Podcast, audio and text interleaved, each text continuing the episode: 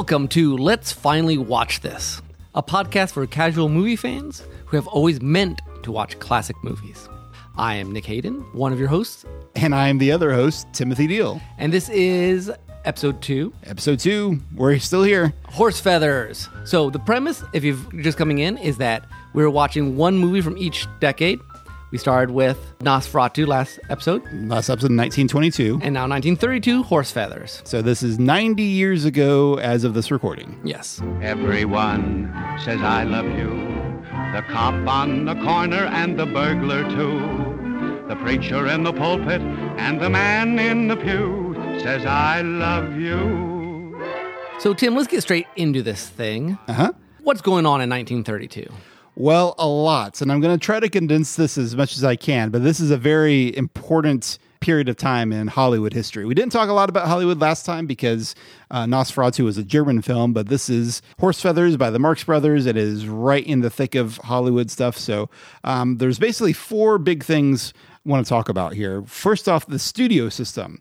It's in full swing. We talked about studios last time that they they were a thing, but they're definitely at the rise of uh, or at their height of the power here. At this point in time, the movie studios controlled the production, distribution, and exhibition of movies. They A very different setup than we have currently. yeah, we have a lot more. I mean, if we still have our giant conglomerates. Yeah. But like at this time, studios actually owned the theaters, the movie theaters themselves. Even um, the directors and actors were usually contracted to specific studios and assigned films. They didn't have a whole lot of freedom. And the studio could basically override the director, like, Oh yeah, substantially. Yeah, uh, very much so. I mean, it's interesting to see how some of these ideas still influence Hollywood, though. Like in some ways, Kevin Feige is kind of Yeah. like a modern movie mogul. That's true. I guess the Marvel Studios is sort of a studio system. Yeah, that- you have like, hey, you'll be in my, you'll be in seventeen of these movies. Uh, Yeah, and like we have a very specific vision for what we do and don't want in our movies. that's true. I guess that's kind of reincarnated. Reincarnate, yeah, Star Wars is the same way in some ways, or at least it's trying to be. They've had problems with some of its directors. We want to do this. It's like, no, no, no, no, no. That's not what we want to do with our brand. So, what were some of the big uh, studios at this time? the big five were MGM, Paramount, Warner Brothers, 20th Century Fox, and RKO Radio Pictures. So, most of them still around. Most of them still around, although 20th Century Fox is now owned by Disney, which was not even a studio back then. Yeah. Uh, at least not that was an indie sort of thing. Um, then there were also three minors that owned a fewer number of theaters, and so they kind of had to negotiate with the bigger ones. That would be Universal, Columbia Pictures, and United Artists. Which United Artists was actually created in 1920s, I want to say, by Charlie Chaplin and Mary Pickford and some other like actors that oh, wanted okay. to have a little bit more control over their their films. Part of the reason why you had these studios, though, at the time that they had so much control, is that making movies was very, very expensive, mm-hmm. especially at this time when the technology was new. And that brings us to our next big thing that's going on in movies at this time talkies. Unlike Nosferatu, we are now have dialogue. We now are in the age of sound. Some critics actually consider that the golden age of Hollywood began in 1927 with the financial success of The Jazz Singer, which was the first successful. There were other pictures that had incorporated sound. The Jazz Singer was the first that was a major hit. Okay. So that's what convinced the studios to transition to sound films, aka talkies. There was debate at the time, as there is when you develop any Yeah. new technology, whether talkies or silent film was the best way to go. Some people think silent film is the more is a purer form of cinema. Tim, hot take, which is pure form. Uh, I don't have an opinion on Okay. this, to be Okay. honest. I mean, I guess you could argue that the silent films it's just purely the images, but like I think it's more of a style of film than a, a pure film because there's so many great movies that need sound Yeah, and for meaning, and it. we've had yes. So anyway, transitioning the sound was a very expensive undertaking for the industry, and this was right around the time where the Great Depression was was really hitting their pocketbooks. Like they had to make this big transition to using sound, and it was not an easy process, and they had to limited their use of camera movement sometimes for a period of time until the as the technology improved. One of the tactics that they use to try to get the most bang for their buck is the dialogue really became a selling point for these movies. Like just how like for a while, you know, 3D was a big thing. Yeah, you sell the 3D. Yep. Yeah, now now the sound was a big deal, and so sometimes they felt like people really wanted to experience interesting dialogue. They wanted really fast, snappy patter. Yeah. Would you see some of that in this movie? Yes, with yes. Gr- Groucho Marx. But also, even um, there's a certain accent. If you ever watch like old movies from the 30s and 40s, like things with Cary Grant or Katharine Hepburn, they will use a certain kind of I forgot to look it up what it's called, but it's like it's an affected accent that sounds something in between American and British. Okay. And he's like, I've heard people ask, what kind of accent is that? It's not a New York accent, although it sounds urban. Well, it's, it's actually this made up thing that they use to sound cool on camera, Huh. essentially. Interesting.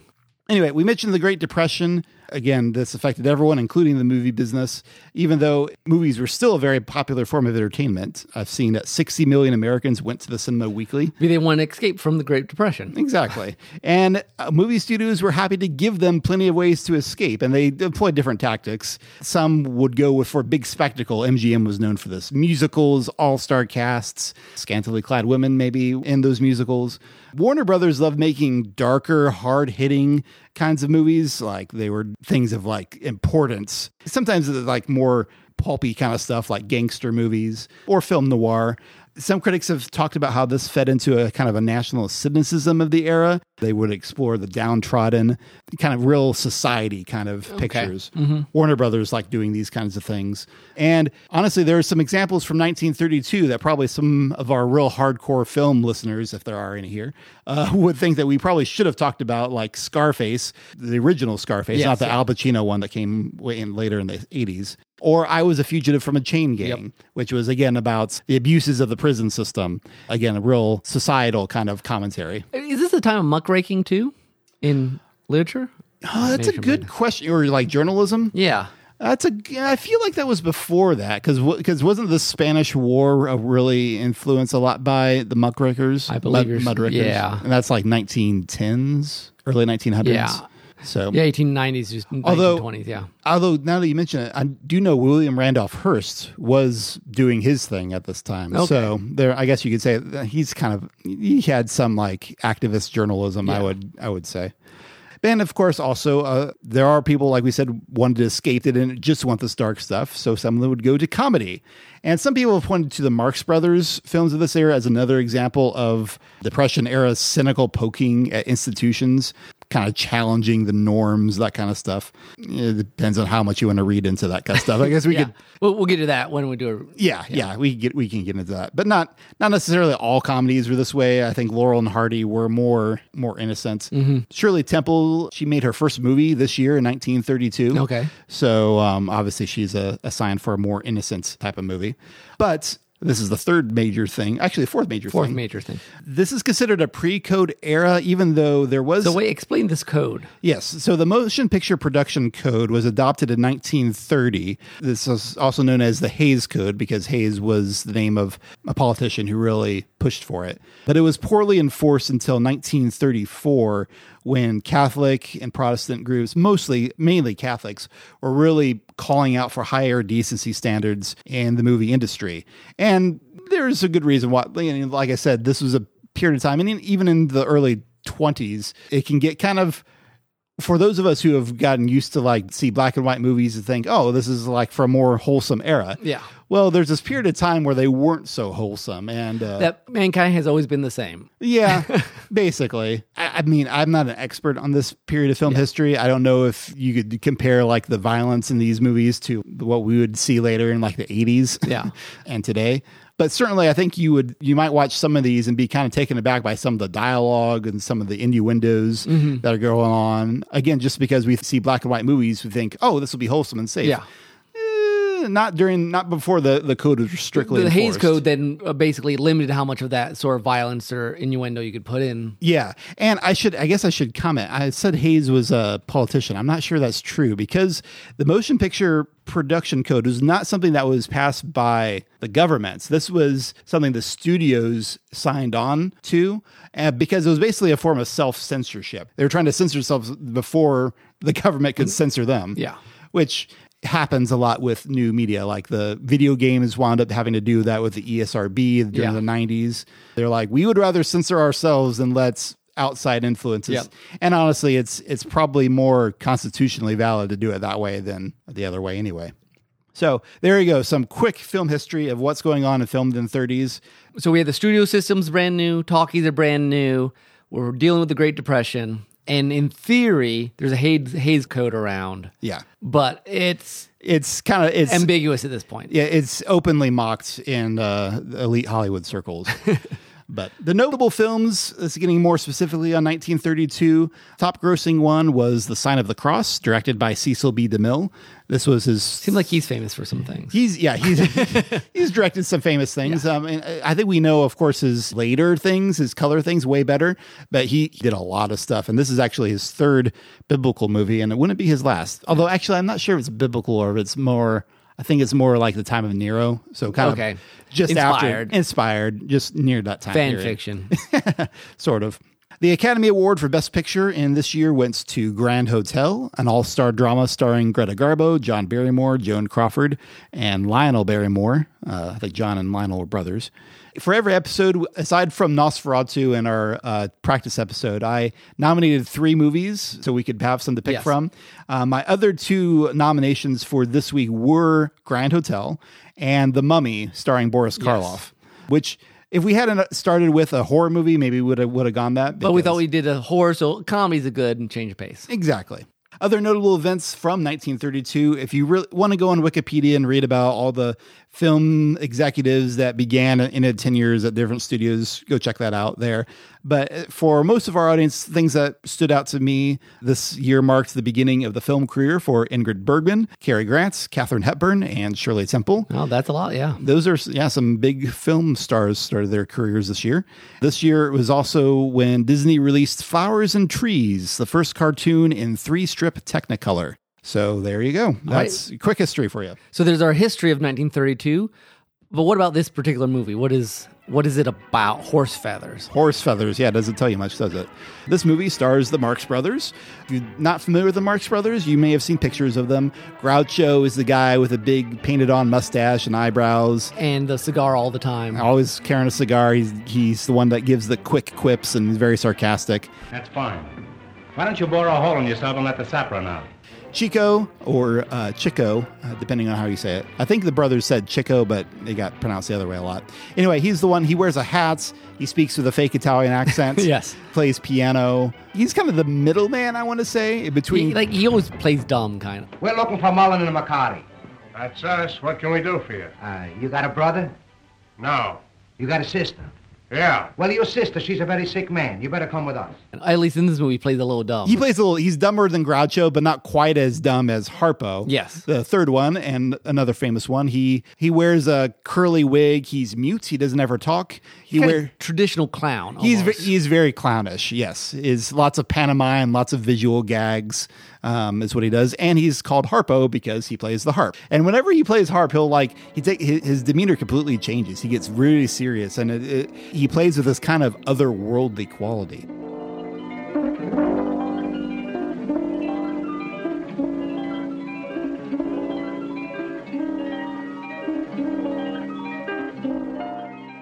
And then um, in this movie is Zeppo, is the fourth Marx brother, who is not nearly as well known as the others. He would actually only make one more movie after this with his other brothers. He was the straight man.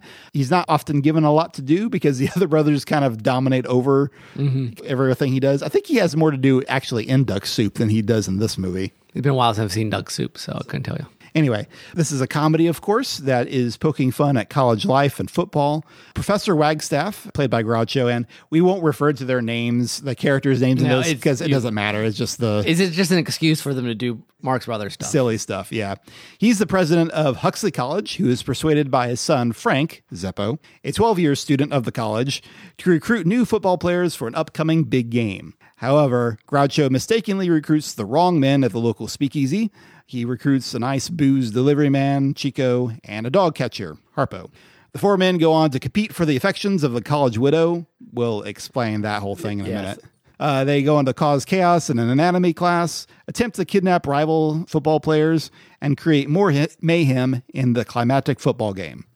This is, of course, a black and white film with sound. It was filmed in the Academy Standard Ratio, which is looks very similar to 4x3. So don't go stretching your TVs to the widescreen. It's supposed to look like old school TV here, the box, because that's how it was done back then. It's about 68 minutes, although the original cut was slightly longer. There were certain scenes that were censored after this movie was uh, shown when the code was more strictly enforced. From what I've heard, it's not a super long amount, maybe just a few minutes Yeah. here and there. Mostly, I guess, in the um, in the bedroom scene. When they keep coming in and out, and it, there was all these jump cuts when we were watching it. Yeah, yeah. There's even the, the version we have. There's like jump cuts. looks like things have been spliced out. Some more innuendos. I guess Harpo does a headstand in the lady's lap at some point. Oh, okay. So things like that. Okay, well, that's horse feathers. So who cares? Why pick this movie in our run through the decades? Mainly just because it's the Marx Brothers. I wanted to get a comedy. Exactly. But as far as how successful was it on release? Well, financially, uh, according to Turner Classic Movies, it was. They didn't really give me any numbers there from the sources I looked at. Interestingly, this was more successful than the next movie, Duck Soup, which nowadays is considered the Marx Brothers' top movie. yes, yes. or like their their masterpiece. But interestingly enough, maybe at, at that point they had just gone too far with their wacky shenanigans because at this point, uh, the Marx Brothers had done oh, I want to say five or six movies with Paramount. Okay. they were the studio they were contracted with, and then they would go to I want to say it was MGM for their next several movies, uh, starting with A Night at the Opera, which changed the format a little bit instead of like this one is just frantic slapsticky all Yeah, the way Madcap, Looney Tunes. yeah. Yeah. The A Night of the Opera, they kind of started trying to really improve the storytelling, the the plot, give it a Oh, little bit more having a plot. Having a plot, yes. The plot is really not important to this story or Duck Soup. No, that's completely true. So did it did it influence did this just exist and people liked it or did it like influence things after it? Well, mostly it's not a hugely revolutionary film. Uh, I would say that it is one of the more popular ones for Marx Brothers fans. There are certain scenes that have certainly entered the public lexicon, I guess. There's a great scene at the speakeasy with the, uh, the password trying to Get get in, in, and the password is swordfish. Who are you? I'm fine, thanks. Who are you? I'm fine too, but you can't come in unless you give the password. Oh, what is the password? Oh, no, you gotta tell me. Hey, I tell what I do, I give you three guesses. It's the name of a fish. Is it Mary? Ha ha! That's oh, no fish. She isn't. Well, she drinks like one. Let me see. Is it sturgeon? Hey, you're crazy. Sturgeon, he's a doctor who cuts you open when you're sick. Now, I give you one more chance. I got it. Haddock. That's funny. I got a headache too. What do you take for a haddock? Well, now, sometimes I take aspirin, or sometimes I take a calomel. Say, I'd walk a mile for a calomel. You mean chocolate calomel. I like that too, but you know, guess it. Hey, what's the matter? You don't understand English? You can't come in here unless you say swordfish. Now, I give you one more guess. And this created a whole trope. Uh, if you look at TV tropes, there's a trope called the password is swordfish. And it gets referenced in like movies like Hackers, The Net, and even a movie called Swordfish, which all these movies with computers and the password is swordfish. Which is a great scene all around. It is. too. It really is. Yes. I've also heard. I forgot to put it on our list here, but uh, Groucho's song early on, uh, "Whatever It Is, I'm Against It." Yes. which could be the anthem of academics everywhere. I don't know what they have to say. It makes no difference anyway. Whatever it is, I'm against it. No matter what it is or who commenced it, I'm against it. But uh, I've heard that reference several places, and also uh, ESPN once listed the climactic football scene on top of their top 11 scenes in football movie history. Okay, it's quite it's quite the football game. Yes, and this movie did rank up on American Film Institute's list of top 100 comedies, the 100 Years, 100 Laughs. This one ranked as number 65. All right, which I think is the fourth highest of the Marvel movies to make it on that list. Mark's movies. Mark's mother. What did I say? You said Marvel movies. Oh no, I don't think there's any Marvel movies on the top hundred comedies. no. Well, they weren't out yet when they did that those lists. So yes, I think the fourth highest of the Marx Brothers movies that were on that list. Okay. All right. So that's the rundown. That's the all the background information you need to know. So now we'll come to the heart of what do we think about this movie?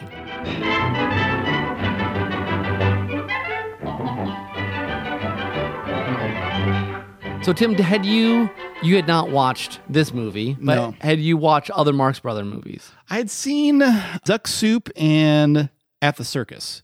I first became familiar with the Marx Brothers through uh, my, when my grandmother moved in with us at our house. She had a VHS set of Legends of Comedy. Okay, and it was kind of my first exposure to a lot of comedians from the 20s through 60s. So that included this. And so I really en- engineered a, a big interest in that stuff for me for a while, like in my junior high and high school. I've always meant to see more. So this was certainly on my radar, but never gotten around to it till now. How about you? I had seen Duck Soup. and It's been over a decade ago, so I don't remember much about it. Except I had been interested in the Marx Brothers just because I knew they were comedy, and you always see Groucho sort of show up in weird spots, like uh-huh. and maniacs in places, and Well, it's funny. It, it wasn't until very recently I finally realized that's those like glasses that you see. Like I used to see on on Muppet Babies and other cartoons all the Yeah. time, but like the glasses with the mustache and the eyebrows. That's a Groucho thing. yeah, which I did not, I never realized. Well, I guess he was the host of a game show later on, You Bet Your Life. okay. And so I think he kind of persisted in pop culture longer. The Marx Brothers stopped making films, I want to say, their big heyday was in the 30s, but I want to say they were pretty much done as a group by the 40s. But his his uh his look is very iconic. Like it just has kind of seeped into culture, even if you don't know quite who he is. yeah, I would say so. All right. Well, then we watched this uh, about a week ago, and we had some initial reactions from ourselves and our wives who watched it with us. That's so I guess Tim, cue the sound clips. Here we go. Everyone says I love you. The great big mosquito when he sting you. Fly when he gets stuck on the fly paper too says I love you. Man, this really is like a live action cartoon in a lot of ways. Just frantic, slapstick, completely ridiculous over top. Plot is not important at all. Um, but it's it was funny. I had a big dumb smile on my face the whole time just because it was ridiculous. And uh, yeah, I don't have a whole lot to say at this point. That's not like historical. So Nick, Yeah, I agree. I just really enjoyed it. I think it's just because it's is all in. Like it doesn't stop. It's just like we're going to sell this no matter how insane this is, and they and it just is completely consistently zany the whole time. So it works. You have to just either absorb it or walk away. pretty much. thoroughly silly. That's it. It's, it's pure silliness.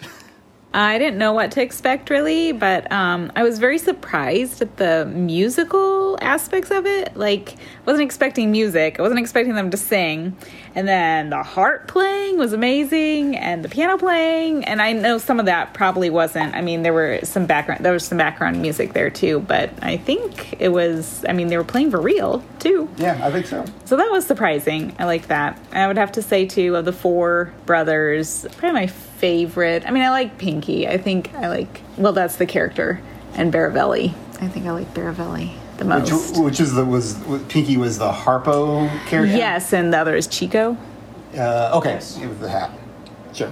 They were together, right? Yeah, yeah, pretty much. He say the Pocahontas, atcha fatcha gotcha goo. That means you little son of a gun, I love you. Maybe it's better if I don't sing too, huh? Yes. All right. so that was us. A week ago. Immediate reactions. It's been a while. We've we've let simmer. Before we jump on to the next bit, I was curious. Did your kids have anything else to say about it? Uh, not really. I mean, Phil enjoyed it. He he thought it was funny. They didn't give me much specifically. No. Okay, I know, I know they're still at the age where they're a little like, yeah, it was good, and that's Yeah, about it- all they have. That's basically it. Yeah. Okay. So that was us about a week ago. We've had it simmering for a, mo- a week or so. So what do we still think is good?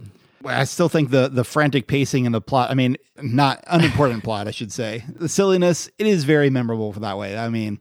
It's hard not to think about the, the whole password scene or even a lot of the goofiness. I said earlier, like there's some maybe inappropriateness in the bedroom scene. I guess it's a bedroom, but it's also really ridiculous the way everyone's like constantly in and out. It's just it's just so silly. Yeah, I, can't- I can't think of a better name. Zany. It just yeah. I mean, each of the three funny brothers mm. all bring a different type of humor, and it's just nonstop. And a plot would have got in the way, and I and, I'm, I think it really works. It it seems to me. I don't know if it's just similar or there's influences, but I mean, Looney Tunes, especially like Bugs Bunny sort of attitude, seems to be right in line with this sort of, mm-hmm. you know, sort of like we're just crazy people causing problems for no good reasons. yeah. and yeah, it was a lot of fun. It was. Like I love the hit. Groucho was constantly getting chased out of the room and then coming back in and taking off his shoes and And putting the opening his umbrella. opening his umbrella instead of closing his umbrella, And they kept walking through and dropping the ice off. I mean, it just, throwing things out the window. ju- and it just, and it just keeps going. It's just rampant. And then I've always been fond. I mean, all of them are hilarious. I've always been fond of this, the sort of rapid fire um, punning like Groucho's or something. You know, just, uh-huh. you know, every sentence gets twisted on its head like effortlessly. I think you've got something there, and I'll wait outside until you clean it up. I know it's dangerous, but I'm going to ask you one more question. Where do you get good football players? Well, in a speakeasy down. In a speakeasy? Isn't that against the law, selling football players in a speakeasy? Dad, two of the greatest football players in the country hang out in a speakeasy downtown. Are you suggesting that I, the president of Huxley College, go into a speakeasy without even giving me the address?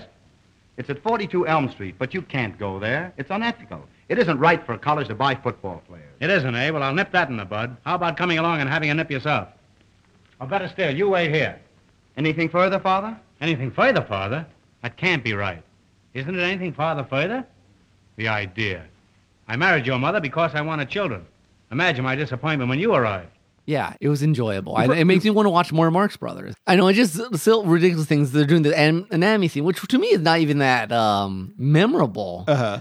But the professor asked the student for symptoms of uh, cirrhosis, and he's like, So roses are red, so violets are blue, so sugar is sweet, so so are you. "There's no stopping. There's no laugh track. They say it. They move on to something else." The opening, I remember like there, his opening speech to the the body. Like there's definitely like moments where he's pausing for like the audience to laugh, and I remember that the opening also being a little bit awkward because we're all like, it takes you a little bit to get in the rhythms. Like, oh, that was a joke because people don't deliver jokes this way anymore. No, no, the delivery is very. You're right. You almost have to be in it a little bit to get the delivery, but they're very rapid fire. Yeah. and they're very like dry sometimes. Like Uh-huh. they're not.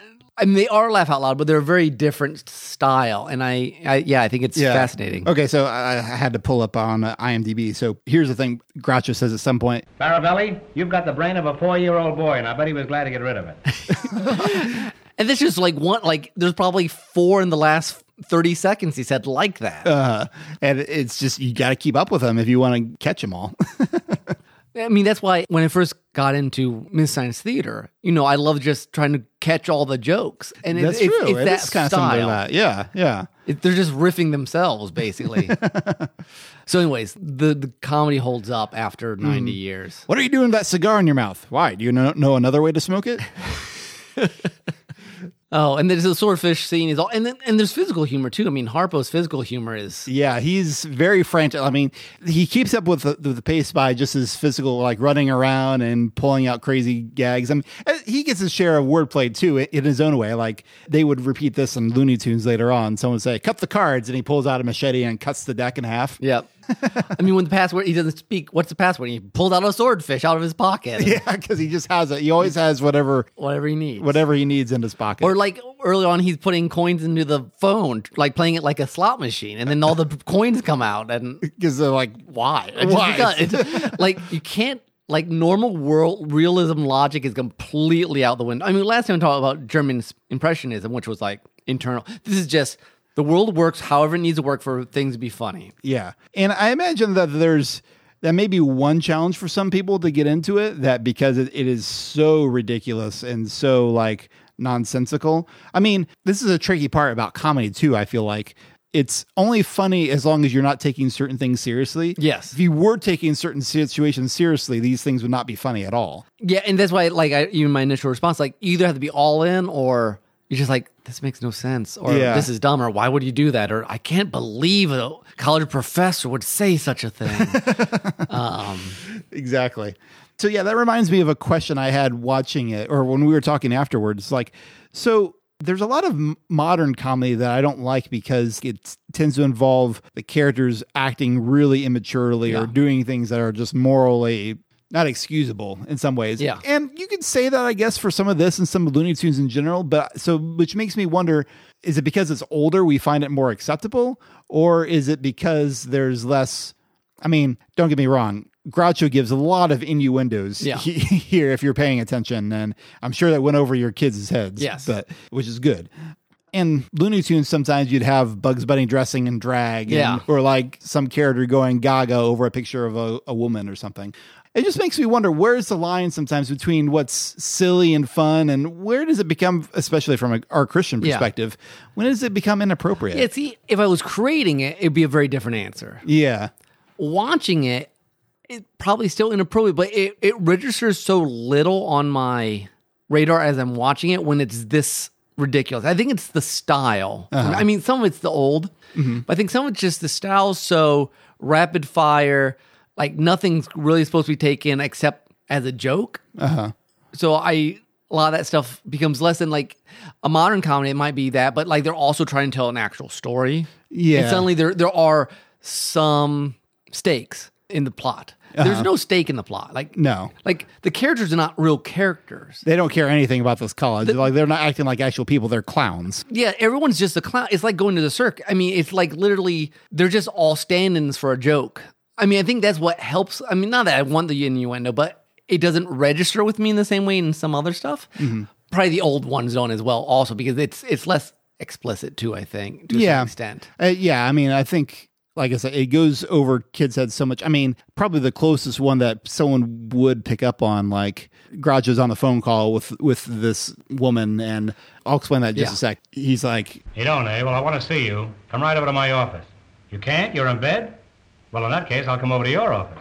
I don't know. Some kids might pick up on Yeah, that, but so okay. So there's this whole thing with this character who's called a college widow, And we're all like, "What is a college widow?" so we actually had to look it up. Do you happen to have that up? I do not have it up, but it was an entire trope in the early 1900s, up up through the 50s, I think they said. Yeah. where basically a young, uh, not necessarily a young lady, a lady would hang around and just live near colleges, and they would tend to be all got you know all male colleges, Mm-hmm. just so she could basically keep dating successive classes of men. Yeah. Sometimes it wasn't. I, I think the trip started. It was sometimes it was the actual widow of a professor or Yes. a president or something, but It just- it didn't necessarily have to be.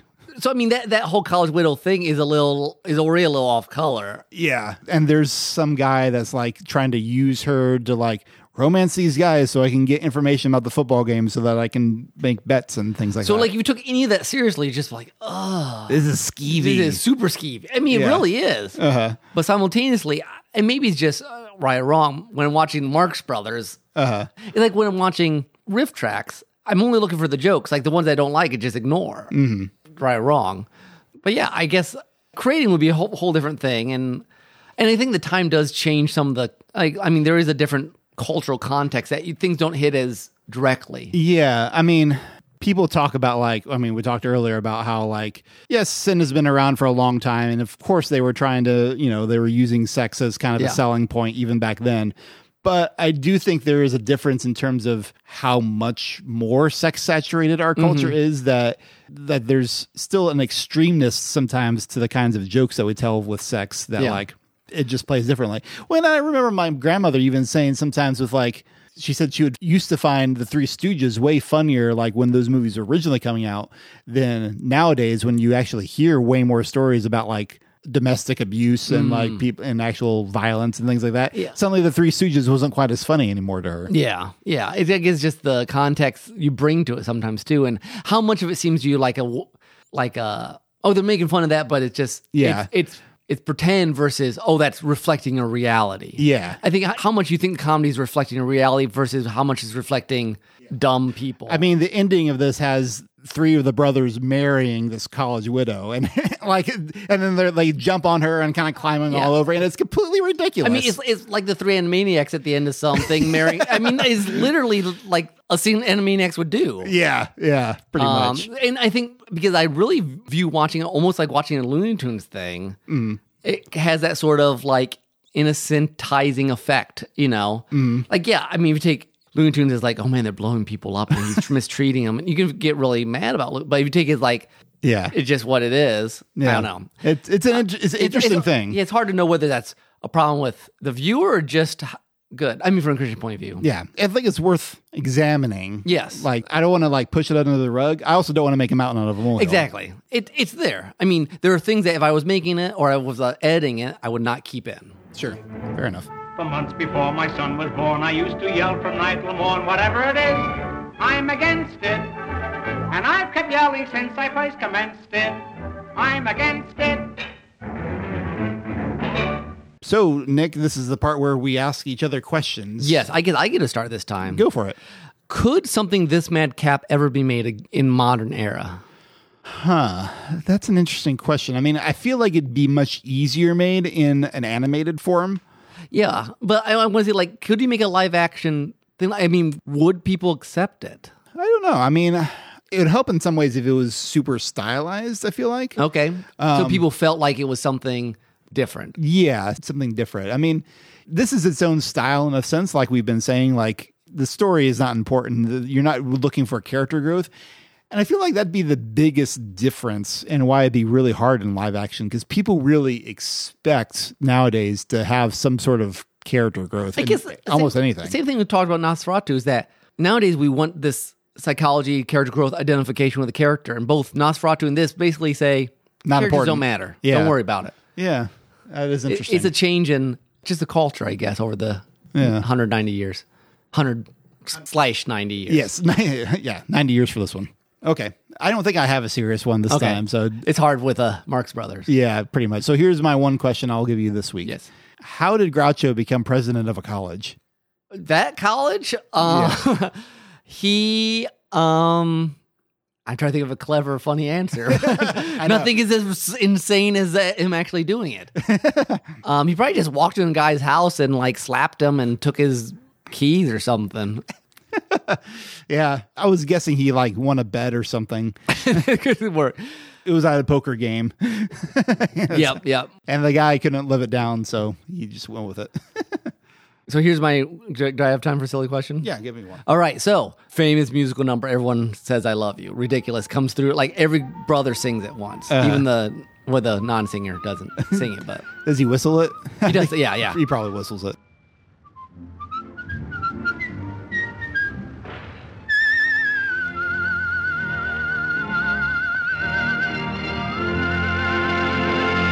When you remix it for 2022, what's the format? Or singer, even if you're that good. Oh gosh, um, I'm not good with modern music to be honest. Like, uh, Okay, 80s. Make it 80s then. well, I guess okay, 80s. It'd be like a. Um, So like Michael Jackson's going. Yeah, yeah, something like that. I was like, my first thought was metal, but that's just because I saw Thor: Love and Thunder recently. um, but maybe it would actually be more like a "Take on Me" kind of style, like very soft and groovy. This song guide starts off serious and it gets ridiculous by the end of the movie. Well, Zeppo, the straight man, is the first guy who sings it, and then like each of the other brothers takes their own thing, and it's they change the lyrics each time. And Everyone says I love you, but just what they say it for I never knew. It's just inviting trouble for the poor sucker who says I love you. actually, I love to see Weird Al do a version of this. that would be great, actually. Okay, that's So, your answer. That's my answer. All right, time for the big reveal. Is this movie worth it? I would say so. Um, I think most Marx Brothers fans find this, especially if you're going for the really madcap stuff that was in the Paramount movies. This is probably second best to Duck Soup. I think most people find Duck Soup to be their masterpiece. It's been a while since I've seen Duck Soup myself, so I can't really compare it. But I had, like I said, I had a big goofy grin watching this thing. I enjoyed it a lot. I, I would agree. I really enjoyed it, and it's only a little over an hour. So Yep, yep, and it's it's just a different type of comedy than you get nowadays. Indeed. So I would think that means our verdict is Go for the last. yeah. I was going to try to find some Groucher thing to say, but yes, I'm against it. No, but we're for it. Whatever it is, I'm for it. I'm for it. Anyways, go see it.